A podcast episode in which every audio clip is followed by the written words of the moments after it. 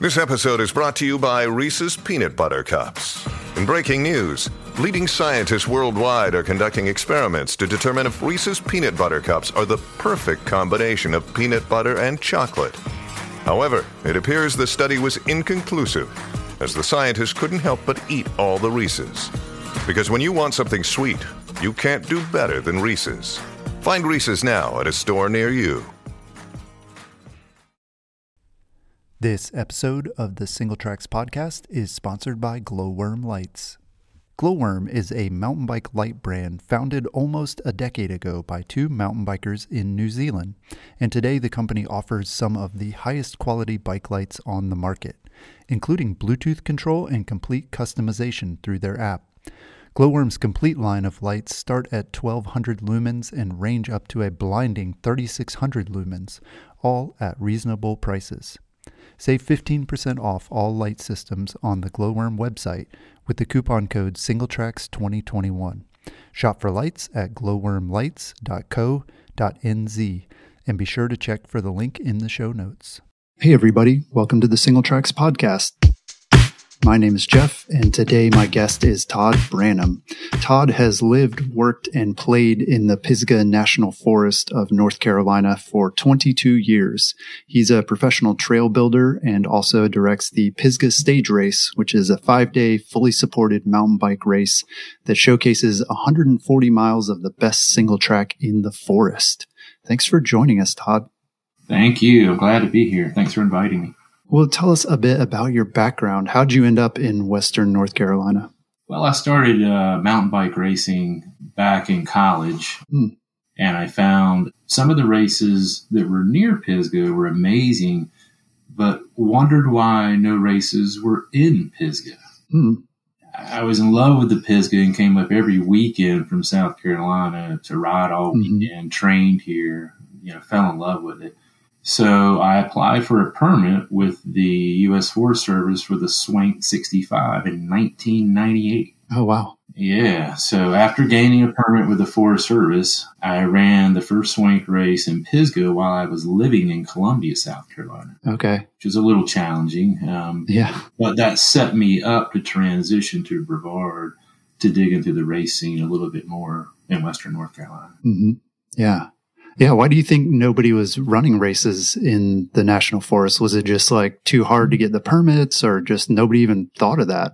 Both. No one had thought about it. And um, just, you know, I mean, you got to remember in 95, they just put a sticker on the trails going, I mean, I think this would be good for mountain biking. I really know. So, you know, it was all really new to Pisgah. Mountain bike racing was fairly new at that point. I mean, we are only going into 10 years of organized races in the United States and being mm-hmm. you know, fairly new sport still at that point. Mm-hmm. Uh, so we were still all kind of figuring it out. Yeah. Interesting. Right. I mean, 95, late 90s, that doesn't seem that long ago to me. Seems kind of interesting to think about that mountain biking was so new then, at least in that part of the country, and that people hadn't really thought a bit about mountain biking in a place like Pisgah. And to see where it is today, I mean, it's it's changed a ton, hasn't it? Oh, amazing. I mean, absolutely amazing. You know, the funny part, Jeff, is I still have my old it's from 99 racing bike. And the interesting thing is I'll ride it to town. And when I throw myself over that bike, the first thing that I notice is the geometry and how thin the mm-hmm. bars are, how long the top tube is, how uncomfortable it is. Mm-hmm. The gears are big. Even the industry uh, mountain bike, they had, you know, you look at today's technology, yeah, and it's just spot on. I mean, the gears, the rubber, the, the suspension, the geometry, everything is so nice. It doesn't surprise me these new riders are setting amazingly new fast paces. Mm. It, a lot of it's the technology, training, um, everything's come so far with the mountain biking. Yeah. And you're right, it's, it wasn't that far ago. Yeah. The, the fact that this all happened, it was new. So, yeah, that's interesting. Cool to watch it grow. Have you, I mean, have you ridden that bike then? Would you ride it on the trails in Pisgah today? I mean, do you think that's why more people are, are riding there? Cause it's like before you had to be pretty tough and you had to really want to ride there with those bikes. And on today's bikes, is it, do you think maybe it's a little easier and that makes the trails feel a bit more accessible? It's a little bit. I mean, you know, you can't change the grades. The rise to the runs are always going to be hard. I mean, you've got to have the power, the lungs to do all that. But it definitely has opened up the sport to people, makes it feel a little more comfortable, especially Pisgah coming from the lowlands to Pisgah you, with suspension. Mm-hmm. You can let it all you know, dial it in to where it fully works. And uh,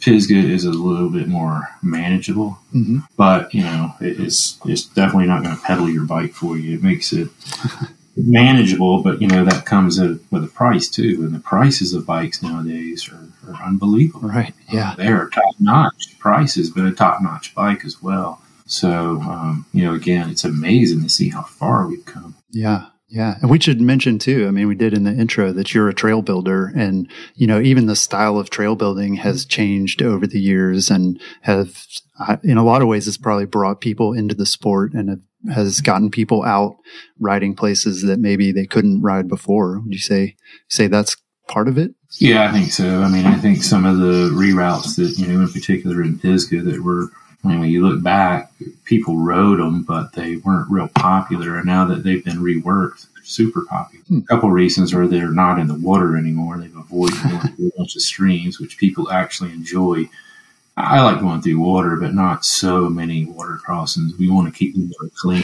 right. Just the education of trails has come so long, a, long way as well. You know, the grade dips, uh, the erosion control, the contouring of land it's interesting to look at that and look at Pisgah. And, you know, there's a lot going on in Pisgah that could use some work. Hmm. But as you see, the trails are slowly getting reworked. So yeah, it's yeah, that's cool to see. A lot of a lot of knowledge. I feel like we're gaining over the years about how to do those things sustainably and like what makes a good trail.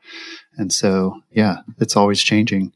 Well, tell us what makes Pisgah National Forest and sort of the surrounding area as well stand out among mountain bike destinations.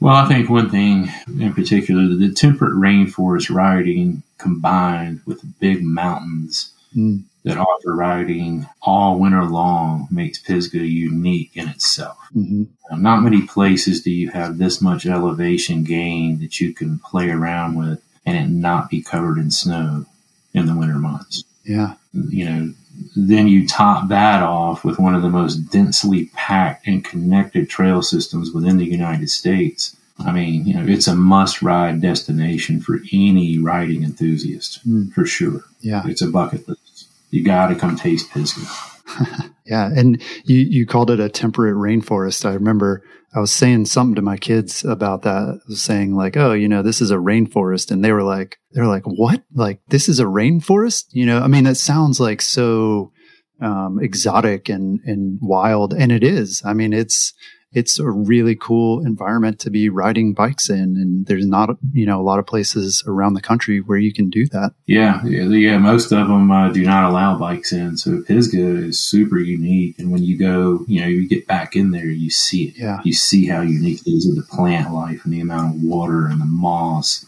and the trees. Um, it, it, it's very unique. Yeah, for sure. And that, and that label comes from a certain gauge of water rainfall that we get each year is where that temperate rainforest label comes from. Right under a temperate rainforest, but it is very exotic and quite, uh, you know, quite frankly, not a but a handful of temperate rainforests are even within the United States. Hmm.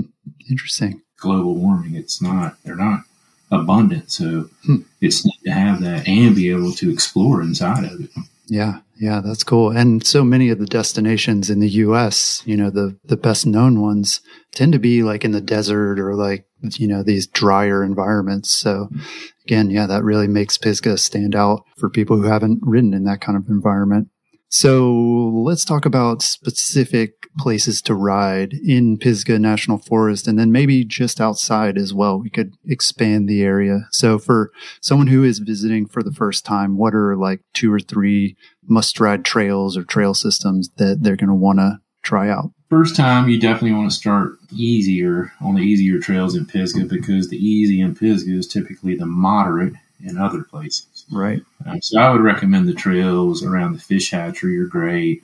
Bent Creek or North Mills River area for first timers. Okay. The hills are a bit more gentle. It's a good warm up, you know, to the next level of Pisgah.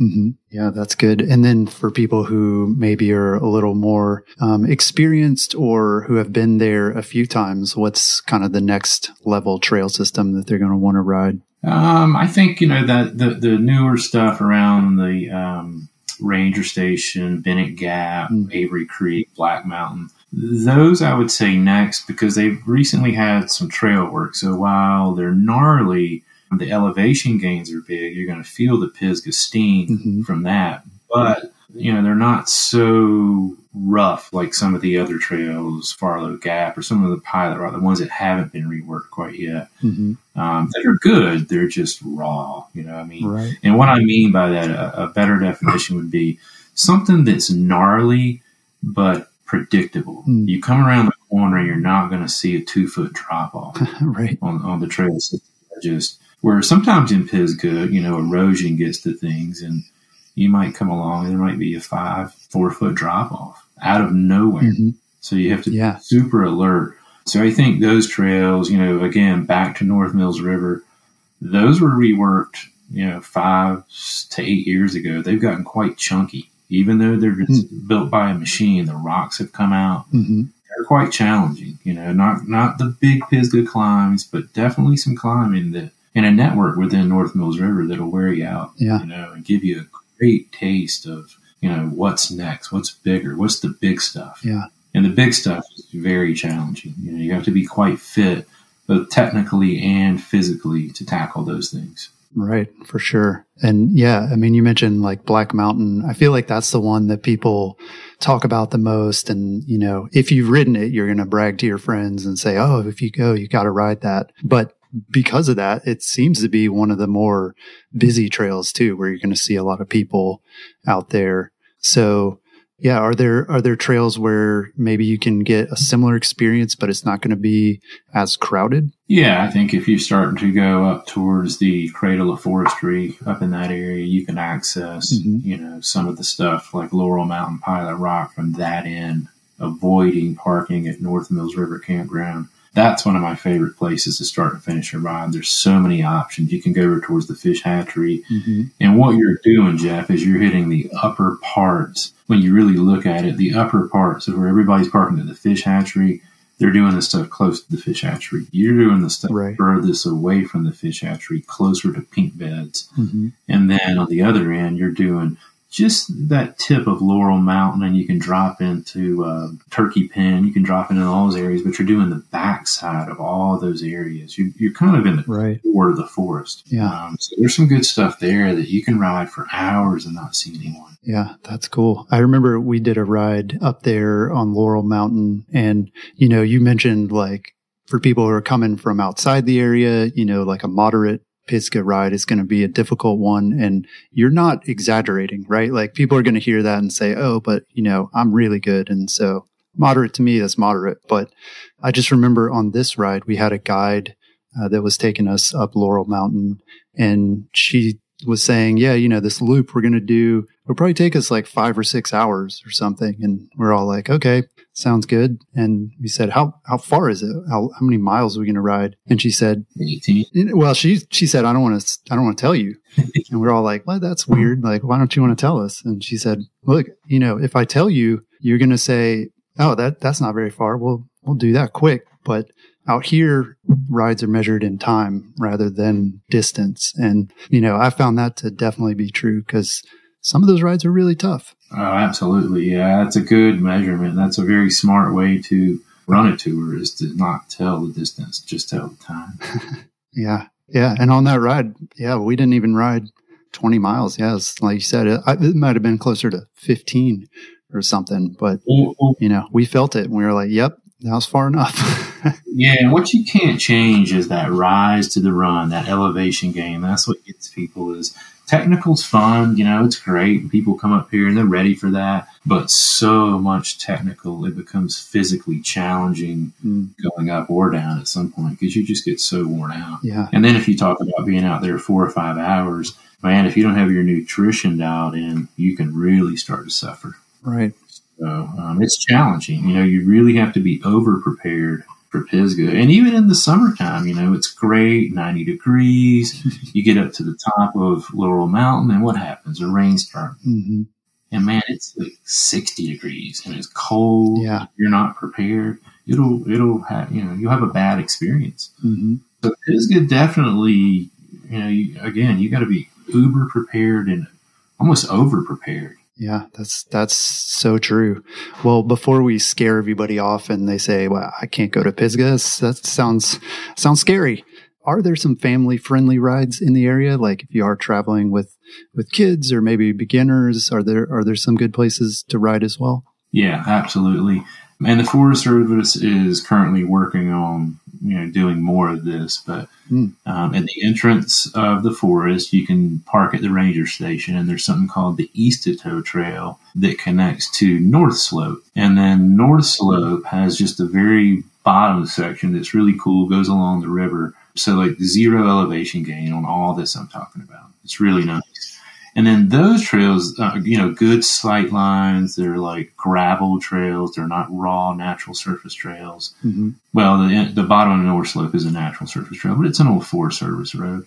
But they're fairly wide, you know, at least five foot wide, so you can, you know, get past or pass pretty easy. Mm-hmm. Yeah. But then those trails go all the way out to Lowe's, which is just on the outside of the forest. Mm-hmm. And then the pathway continues from there, which is six foot wide and paved, very little elevation gain, and goes all the way into Brevard, Oh, cool. five miles. So, you know, certainly something that's open to families. You get a little bit of forest, you get a little bit of urban riding, but that's a great, and I see families on that all the time.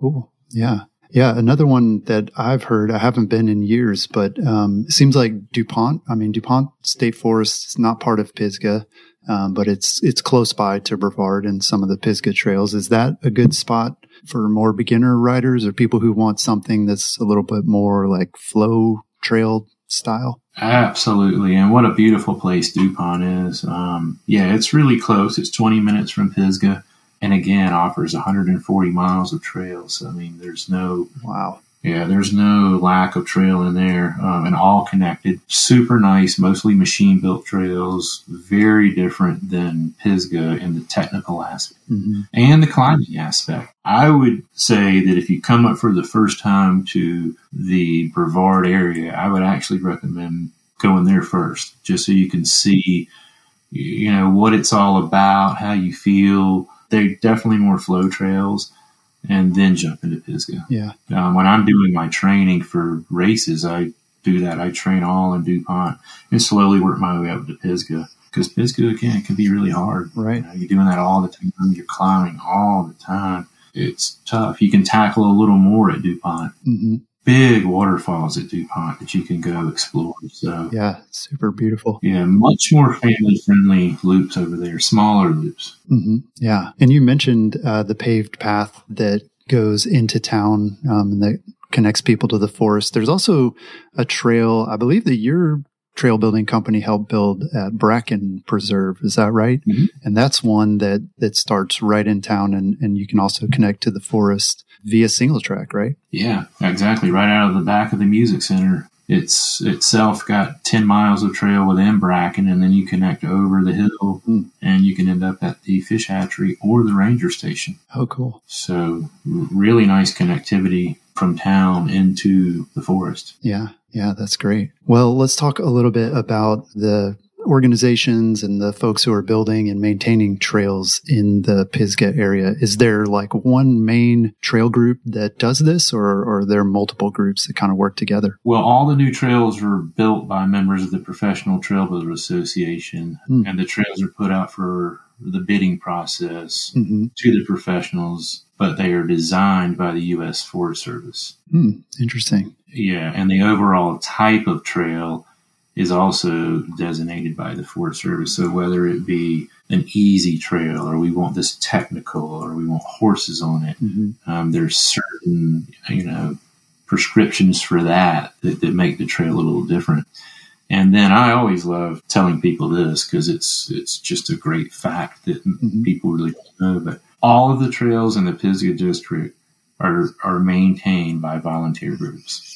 Oh, wow. That's right. 100% of the maintenance on the trails in the forest are done by volunteers, which is wow amazing. Pisgah Area Sorba, the Backcountry Horsemen of America, and Pisgah Conservancy are the main groups that currently conduct the most volunteer work. Okay. Uh, these are all nonprofit groups and are open to the public to join them. Hmm, cool. Yeah. And so are, are a lot of those, I guess a lot of those folks are local. It seems like that's a lot of work to maintain all those trails, especially since you're getting people from all over the country, heck, all over the world that are riding there. Does that get to be kind of overwhelming for those groups to, to keep those trails maintained?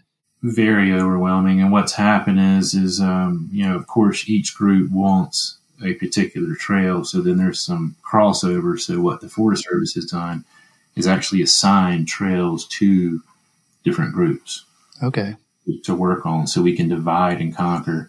And, um, occasionally um, you'll get some maintenance stuff um, as a professional trail builder, but on some trails, but most of it's just rework. Mm. But but in a nutshell, what you're going to get and see in Pisgah as a default of what you just mentioned is that's a lot of work. It is a lot of work.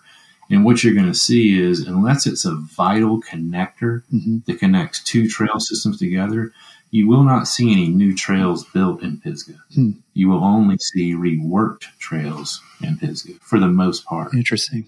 Yeah. For that same reason, because if we produce more trails, we're shooting ourselves in the foot. We can't maintain it. Right. And in fact, thinking in a different vein, reworking, uh, when you step into a, a maintenance position, what you quickly see is the newer trails that are being built have less maintenance. Mm. Not because they're new, because of the way they're designed and built. The older trails require a lot of maintenance. Oh, right. And I think you can quickly see the difference in technical and erosion. Hmm. And those two are similar but very different. Yeah. What happens by default is all the volunteer efforts go into fixing erosion on the old trails until mm-hmm. they can get built. Yeah. So you know everybody's hands are full, and with that being said, you know no new trails will really happen again unless they're vital connectors from one system to another. Yeah, I mean, that makes sense for the reasons that you mentioned. Are there ways that visitors can sort of give back and contribute and make sure that those volunteers are supported and that the trails continue to be maintained? Yeah, any of those um, groups I talked about. I mean, you can just jump in for the weekend, sign a waiver, and, and you know if you're in town, um, you can always pop into the Pisgah Ranger Station, and they can direct you to do things. You know what groups going on, but you know one thing to understand is you have to be associated with a group to do any kind of maintenance in the forest service mm. because they like to account for you. They like to account for what work's going on. Mm-hmm. They like to know. So if one of these groups show up, you know, and there's a report, a couple of trees down on the trail, somebody didn't go out and do it already. And then these guys spend all this time going in to get these trees out. But the easiest way to give back is this. If you're out exploring in Pisgah, having a good time, and you take note of trees down. Mm-hmm. Go to the Forest Service Ranger Station and report those where they're at mm. on the on the trail, and those get back to these groups, and then the groups go take care of it. Yeah, interesting. I always feel bad about doing that. I mean, not bad, but I feel like, am I really doing much by reporting it? Right? Because somebody's got to do the actual hard work of it. But sounds like, yeah, that is that is a helpful thing to do. So I'll probably probably try to do more of it. Yeah, well, and uh, you know, you're talking about big trees that are you know a mile. I mean, stuff that you have to have a chainsaw for. Mm-hmm. I think you know, brushing out trails with a little saw, a little folding handsaw. I mean, that that's just mountain bike culture, man. Everybody's going to do that. I think that's there's nothing wrong with that. But yeah, but um, you know, toting a chainsaw out, toting tools out, and clearing drains. That's more of what I'm talking about. Like that kind of needs to be accounted for. Right, that makes sense. Well, we're going to take a break real quick, but when we come back, we're going to talk about tours and places to stay and events to attend, all in Pisgah. Stay tuned. The next time you're shopping for mountain bike gear, check out singletracks.com slash deals. Each week, we share our favorite product picks and exclusive coupon codes from our partners. You can also use the page to search for whatever you're buying, from complete mountain bikes to brake sets and tire sealant. That's singletracks.com slash deals. And to get our weekly picks delivered to your inbox, be sure to sign up for our newsletter. Links to the newsletter and deals page are in the show notes. And we're back. So, Todd, uh, who are some of the tour operators or clubs even that visitors can connect with if they want to ride with some of the locals? Um, there's several in the area. You can, um, you know, any of the bike shops have organized bike rides. You can always look at their website and figure it out. If you're looking for a tour, mm-hmm. you know, a paid tour, there's plenty of those. Um, Pisgah Mountain Bike Adventures is one. Mm-hmm. Red Wolf Mountain Bike Tours. The Bike Farm is another. Mm-hmm. Blue Wall Adventures has some pretty cool tours. And then um, for mountain biking, rock climbing, water, and everything, Pura Vida Adventures out of Pisgah Forest has uh, a nice little program that they offer as well. Okay, cool. Are there many shuttle rides available in Pisgah? I know, I know I've seen some signs out there. I don't know if they're official or not, but they've got a little picture of the shuttlecock from badminton, right? And it's got like a line through it, no shuttlecocks. Yeah. And I assume that means people don't like people shuttling certain trails. So are there though like officially supported shuttle rides that people can do in the area? There are. You know, you could do it with any of these companies I've just mentioned, and uh, it's not. Mm-hmm. They don't like to offer it too much, you know, but it, it, happens. Yeah. But it, it's going on all the time. I mean, we see it all the time. There's certain trails that. You know, and there's certain riding styles. That's what people want to do, and there's no rules saying they can't do that. One thing to notice in Pisgah, though, that, that's on this same vein is you won't ever see a downhill race in Pisgah from the management standpoint, when you're doing test runs, you've got 200 people would be the limit test runs, and then actually probably two runs. Let's just say on Bennett Gap, if you could shuttle that, you would yeah. think about the wear and tear and the nature of that type of racing, skidding in the corners and out, because you're looking for the fastest time. Mm-hmm. Um, Pisgah doesn't accept that. You know, they're not going to have an organized event that does that. They already have to accept that people are already doing that riding Mm-hmm. Uh, but think about how quickly that would wear the trails out. Yeah. And it seems like a lot of them too, even if you could shuttle them, there's still going to be a fair amount of pedaling. I mean, you mentioned Bennett Gap. I feel like that one, you got to climb a little bit from the road even to get yeah. to the start of that. And it's pretty short too. I mean, that would be a lot of, a lot of work to like shuttle up for a, I don't know, 20 minute descent maybe. Yeah. Or less. So yeah, that's interesting. What about e-bikes? Are are e-bikes allowed on any of the trails in the forest? Not in the forest or in uh, DuPont. Hmm. Okay. They you can ride him on the Forest Service roads mm-hmm. in Pisgah, but in DuPont, since it's a state forest, it's gated all the way around. You can't even be on the mm-hmm. Forest Service roads in there or the state. Oh wow. Yeah, so I guess the rule if it's open to vehicles, that's where you can e-bike, but otherwise you can't. Correct. Yeah. So the Brevard Pathway in town, you could use that on an e-bike. All right. Yeah. You can connect into the forest, but uh, but yeah, that's yeah.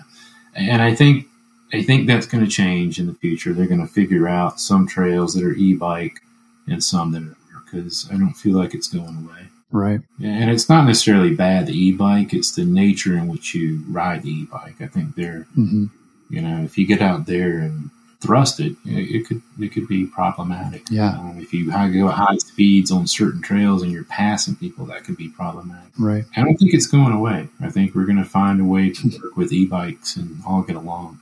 Right. Yeah, definitely. Definitely. Yeah. Once there's more rules around it in terms of, yeah, making it clear where you can and can't ride them and, and having some places available so people don't feel like they have to poach trails or, or ride where they're not supposed to. It's a good point. That's right. So, are there shops or places in town where people can rent decent mountain bikes for the day or even the week? Do you see people coming who are like multi-sport and say, "Oh, I want to want to try mountain biking"? Is that a thing? And and can they rent bikes? They can, yeah, and I do see that. You know, funny thing here, you know what I see a lot of is people coming to Pisgah and going back to being prepared. They're prepared, but their bike's not. Mm-hmm and it explodes.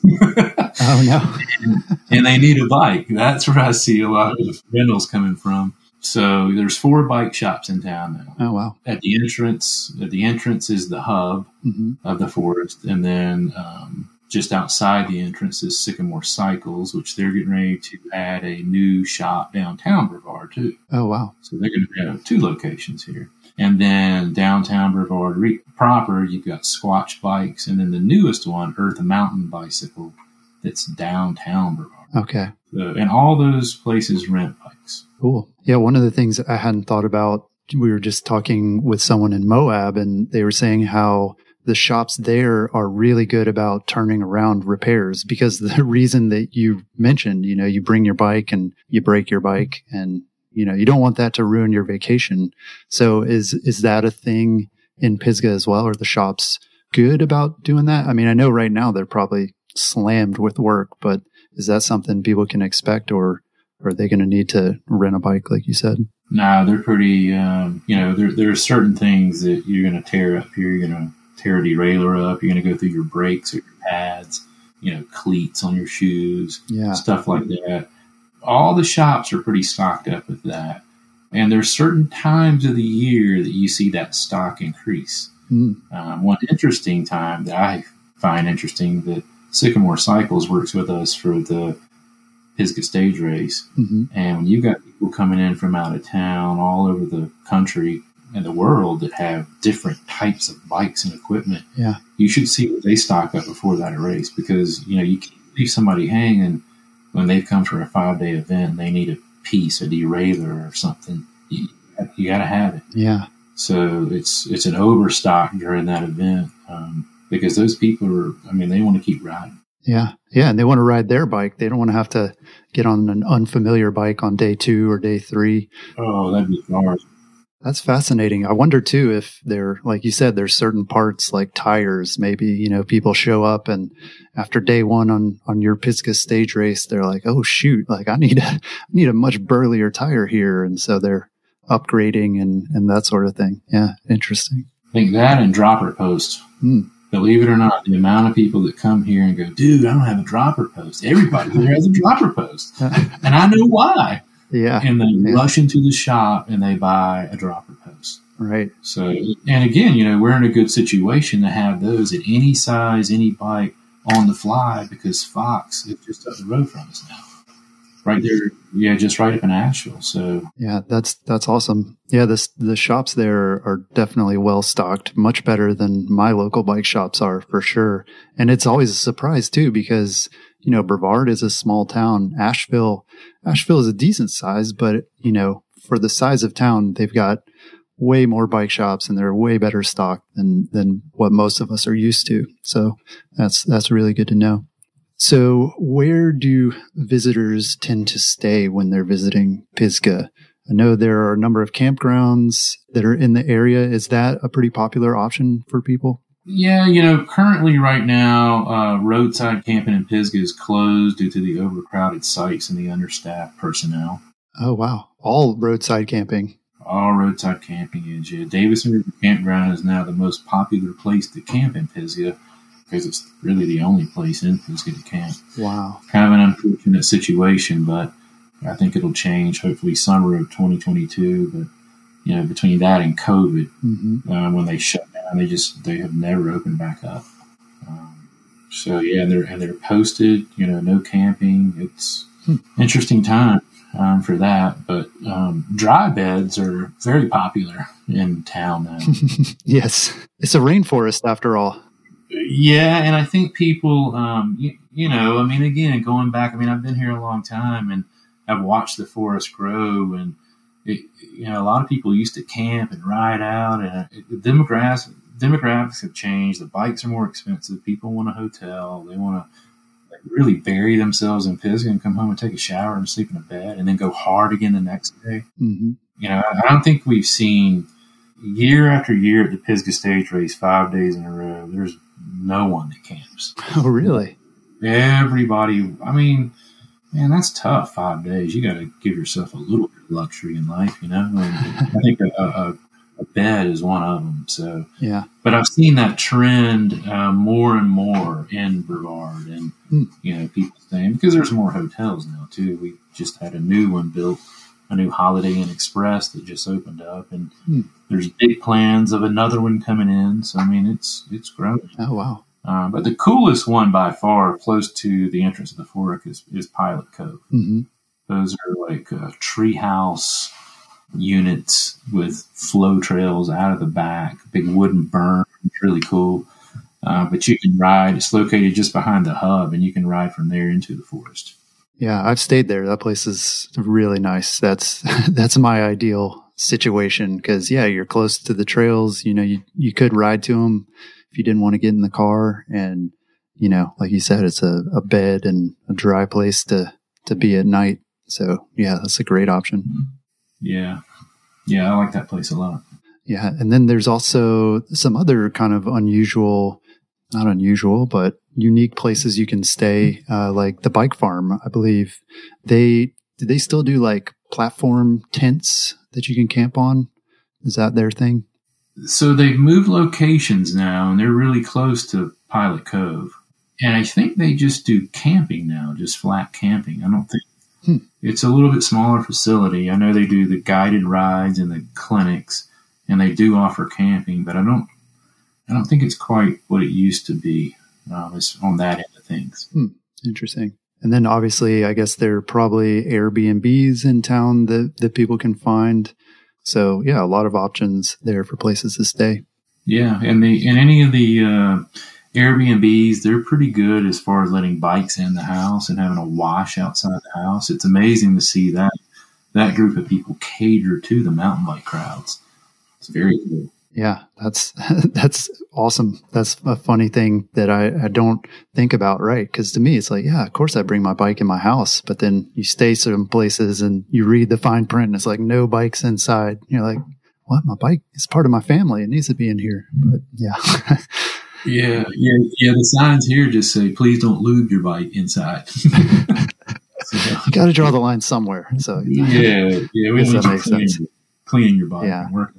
So you mentioned that Pisgah is unique because you can ride there year round. I mean, there's not going to be like snow on the ground for much of the year. So what are the kind of the best times of year to visit if you could choose choose your moment to to hit the trails there?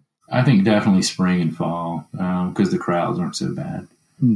Um, summertime is amazing. It's definitely the best time, but you'll need to hit the trails pretty pretty uh, early to beat the crowds on that. Yeah. You know, something that people don't realize in, in the district of Brevard um, is the Forest Service does not allow any events to take place in the summer months Huh. in the Pisgah proper district here in Brevard because it is so busy. Really?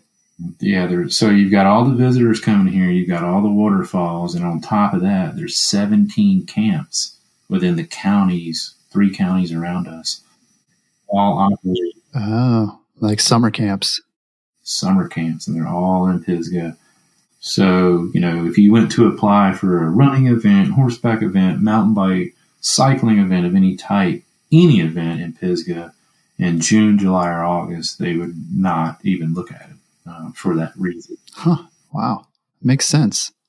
Yeah, because it, it, yeah, there, there's a whole management behind that forest. You know, again, that's the, the trails need to be reworked. We need to control how many people are coming here. It, it's it's tough, man, and uh, it's interesting to see their management program, the Forest Services, um, because it's a big picture plan. You know, and it's small little pieces that add up to make a, a bigger picture of things. But uh, yeah, a lot of people don't realize that just how busy it really is in the summertime here. Yeah.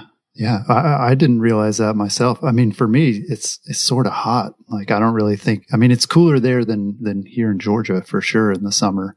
Um, I always imagined that like leaf season was like the big time, like September, October. What, it, what's kind of your, I mean, you live there, so you can ride whenever you want. What's your favorite time to hit the trails? When are they like in the best shape, would you say? You know, I like them in the spring Hmm. just because of the the flora you see, the flowers, the color, and you can still see across the mountains. Oh, right. you can see how big they are, which, you know, in a couple months after that, it's just covered. You can't really get the big views. Mm-hmm. But it's just, there's, there's, you know, back to that temperate rainforest.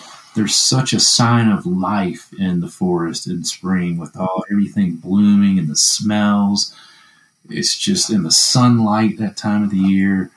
And, and no one's here. So, you know, the trails are vacant. I mean, no one's around and you're starting to see the trees drink so you're starting to see the trails dry out from the winter months and it's just spectacular to see all that happen um, and then right when it all happens you know sure enough everybody starts coming and it's like man it's just so cool to see the forest prep itself for all the vacationers coming and the traffic it's going to have through its hard months it's neat yeah, well, you've inspired me, and hopefully your secret's not out now, and you're not going to just get overrun with people in the spring. But I'm definitely putting that on my list to do to get up there that time of year. That's awesome. Cool. Well, it seems like mountain bike races and festivals are also a really big draw for visitors to the forest.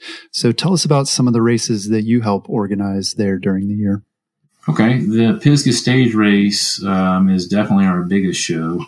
It's international and based out of Brevard here, and it showcases five days in Pisgah. Mm. So five days in a row. And it's about 30 miles a day. So, you know, it's enough that it's going to hurt, but you can recover and do it again. But the intrigue to stage racing is everybody knows the Tour de France. And, you know, you scratch your head how these guys do that day in and day out and, and this is this is a great way if you're um, from out of town or international and you keep hearing about Pisgah. Well, think about it this way: the stage race is a five day organized tour, right? Basically, that you're going to see the best of Pisgah with rest stops, camaraderie of people. You can get your fastest time because when you show up, you're not training anymore. You're already trained to ride five days in a row. You're out there having fun. You're doing your best effort that you can, and wherever you end up, that's where you end up. Yeah. Um, and most people aren't racing it; they're just having fun and exploring Pisgah and enjoying it. And I think that's um, that's our funnest event. I really like that one. And then we've got more grueling ones that really let you taste a whole area in one day, such as the off road assault on Mount Mitchell. Yeah. One's 60 miles, 10,500 feet in one Whoa. day. oh man. Oh, I just went through the course in my head. Yeah, that one though is if you're in the mountain bike race world, you've heard of it, no doubt, mm-hmm. and yeah. um, it is a must do. Every year yeah. we get a fresh crop of people that that do this, and um, it's tough. I mean, it starts at a lower elevation of 1,200 feet and goes all the way up to 5,800 feet. So it's Wow. And you can't do that kind of elevation anywhere else on the East Coast that I can think of. You know, a bike race that goes that high and, and starts that low too. I mean, that's, that's huge. It's huge. It's amazing. And, and I think that's the whole draw to Western North Carolina is that, is that you can come in the wintertime and you can do these big climbs and it, they're not covered in snow. Very rarely are they covered in snow. And if they are, it's a couple days. So um, and I think our, our coolest event, you know, one day event is definitely the Swank 65, which is the longest running mountain bike race in Pisgah. Um, and in fact, the first permitted mountain bike race in Pisgah back in 1998. Right. But, you know, we've got a new course now. After years of being over by the fish hatchery, we've moved to the trails by the ranger station. And um, it, it's nice. It's those trails have come a long way. They've got a lot of work done on them. They're really fun. It's easy to get in and out of the forest for people coming to. Mm-hmm. And then, you know, picking it mid November, it's not real busy anymore in the forest. So, you know, all the trails are open, no traffic. It's really nice. Yeah. Yeah. That sounds awesome. Yeah. And, you know, thinking about the Pisgah stage race, you're doing 30 miles a day roughly for five days. I mean, that race covers so many trails. And you know, I've been I've been coming up to Pisgah for years, and I'm sure I haven't done half the trails on that race. And so, yeah, like you said, that's such a great opportunity for someone to go basically get to sample, you know, some of the best of the trails in the forest and kind of come away with saying, yeah, I, I've ridden there. I know it. And yeah, that's, that seems really cool. And then ORAM, the off-road assault on, on Mount Mitchell, that's in kind of a different area too, right? For, Yeah. for folks who aren't familiar, that's like on the other side of Asheville, right? So it's kind of a different set of trails over there. Yeah, it's like North Asheville, and, and the trails over there are a little different. You know, they're a little more rocky, hmm not so much undulation up and down, just more you're going up or you're going down. Yeah. so pretty rigid over there, mountains. It's Yeah. Yeah. Are there other events that tend to draw mountain bikers to the area there during the year? yeah, you know um, what's big now that the mountain bikers are doing the gravel rides. They've got a gravel bike, and they're doing it with the mountain bike, and uh, some of the ones around here, the Dirt Diggler gravel grinder, the Belgian Waffle Ride is a new one that just came around. Mm-hmm. um, the Monster Cross. Those are all ones that take place near Pisgah or in Pisgah. Mm-hmm. Super popular. Yeah. And just a lot of mountain bikers that don't road bike but have a gravel bike that want to get that extra fitness level. hmm Um, it, it's it's an amazing. I'm, I'm, I'm blown away at how quickly that discipline is growing. Yeah. Yeah. What are the courses like? I mean, I'm I imagine it's a lot of climbing. I mean, when people say gravel, that's like a big range, right? You got like gravel races in Kansas where it's not a lot of climbing. Um, but then I, I imagine one in the Pisgah area is going to be a lot different from that. Yeah, you know, and um, there's a in the ones I just mentioned, um, you got to be careful about that because yes, you can like it's like the Belgian waffle ride. It is made to destroy you. I mean, it is- it is. I mean, it's 90 or 135 miles with you know 10 to 15,000. It's super hard, but it, it is a you know it's something that is super popular, and I think people love that. Uh, Monster Cross is super hard too. It goes through Pisgah, big climbing. Um, where Dirt Diggler is a little more tame. You know, there's a 27 mile version and then a 42 mile version, um, and a little smoother. You know, I think the cool thing about um, Dirt Diggler at the end, though, it ends on single track, which a lot of people are like, "Wait a minute, single track." it's four foot wide, machine built, but it's interesting because it mixes it up and it's not so long. In fact, a mountain biker on a mountain bike won this year's Dirt Diggler gravel grind. oh wow, wow. It shows you, you know, like I mean, the, the efforts this guy did to hold on to the road sections though in the gravel. I, I couldn't believe what I was seeing from my vehicle driving. I was like, you know, because a gravel bike, I mean, is definitely faster than a mountain bike. hmm Yeah, Uh, For so sure. to see this and watch the tactics of this guy unwind it at the end and get in the front on the single track and win just by seconds was like, wow, you know. that's awesome. Well, yeah, it sounds like that one is more of a, a mountain biker's gravel race. And, you know, you mentioned the other one's Monster Cross. Obviously, that's going to be a tough one. It's got monster in the name. Belgian waffle, I always think of that like, oh, it's, you know, sweet and delicious and warm and fluffy. But yeah, it sounds like no, that's, it's a sufferfest. That waffle's got teeth. Yeah, man, that's a that's a tough one, dude. Yeah, that's a that's a tough man's contest right there. But it's well organized. Um, has a great mix of gravel and road, and hmm you know, there's always people like, I mean, there's tons of people that like to do um, just super long days in the saddle, and Yeah. Cool. Well, you mentioned that uh, generally there aren't plans to expand or add new trails within the forest other than maybe some connectors here or there, a lot of rework being done. So what, what are kind of the plans to expand or improve trails? And, and are there trails being built outside the forest, maybe on private land or other areas like that in the future?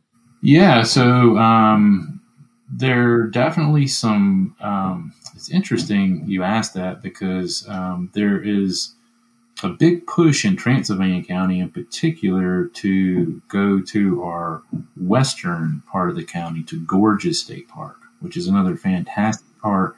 Has no trails in it though. Hmm. And there's been a big push to put trails in there over the years to give some relief to DuPont and Pisgah. Okay. But nothing's happened.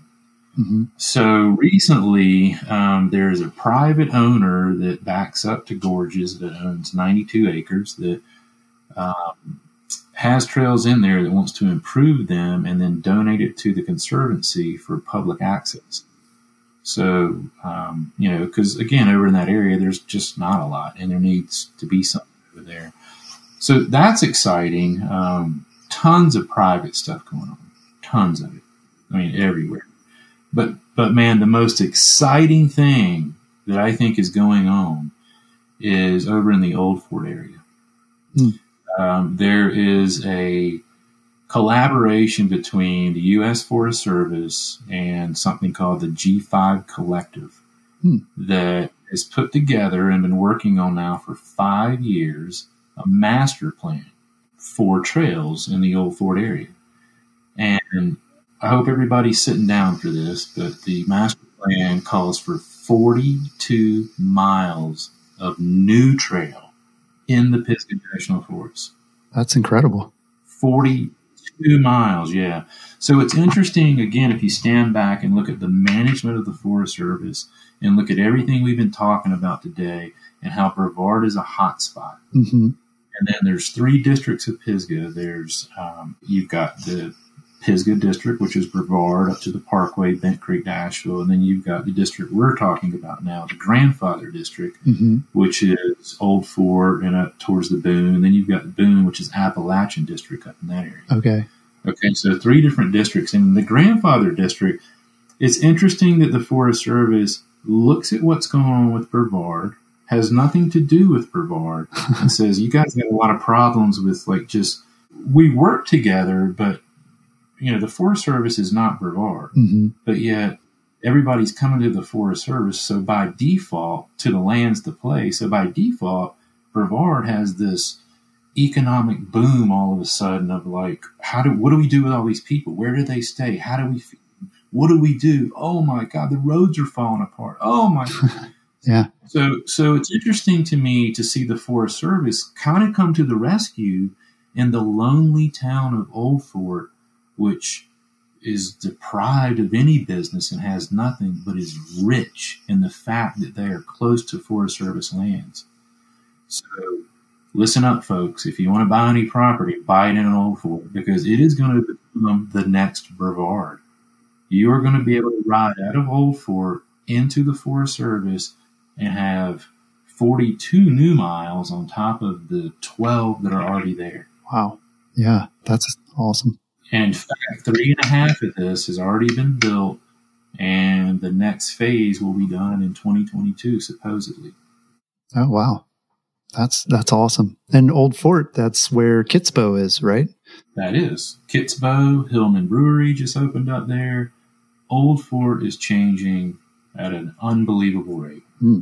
I, I, I can't believe it. There's a place called the Pisgah Ride Room or Ride House that um, has great food down. It, it, Old Fort has changed so much in the last three years. It's it's amazing, and to see what it's going to become, it's it blows my mind. Yeah. Yeah. That's awesome. But that's very exciting news because it's new trail in the Forest Service. Yeah. And the key is this it goes back to a question you asked earlier. What type of trails are they building? Hmm Out of the 42 miles, 20 of it is beginner intermediate. Oh wow. Yeah, that's really different. And in fact, optimize for hand bikes, which is the bikes you sit on and use with your hands. Yeah. Yeah. So, and then they have all the way up to downhill specific trails, all the way to stuff connecting up to Heartbreak Ridge at the Parkway that's going to be uber gnarly. Wow. So it is, it's a masterpiece. Yeah. Wow, that's yeah, that's exciting, and it sounds very really progressive as well in terms of thinking about all the different user groups and and taking all that's been learned over the years about what mountain bikers want, what they need, how to build it sustainably. Yeah, that's super exciting, and yeah, I can't wait to see what what they end up doing there. Yeah, it's super exciting. I, I'm really pumped for that area. And Forest Service what they're doing. Yeah, that's great. Well, is there anything else that mountain bikers need to know before visiting Pisgah National Forest? No, I think just come prepared and think bigger than normal. You know, Pisgah has a reputation for being hard, so make sure you have a solid plan and which route you want to ride and which direction you want to ride it. Um, start small and get a taste of the Pisgah trails before diving in, you know, even into a 20 mile loop. Mm-hmm. uh, the, the, you know, the Pisgah National Forest delivers some of the best mountain bike in the U.S., but that's if you're looking for big climbs and technical. So right. just come prepared. right. Definitely. That's great advice. Well, Todd, thanks so much for taking the time to talk with us and sharing a bit more about Pisgah National Forest and all the great mountain biking that there is. Absolutely. I enjoyed our chat, Jeff. Thanks for having me. Well, you can get more information about events in the forest at blueridgeadventures.net. And you can also visit the National Forest website to learn more about the Pisgah National Forest and the recreational opportunities there. That's all we've got this week. We'll talk to you again next week.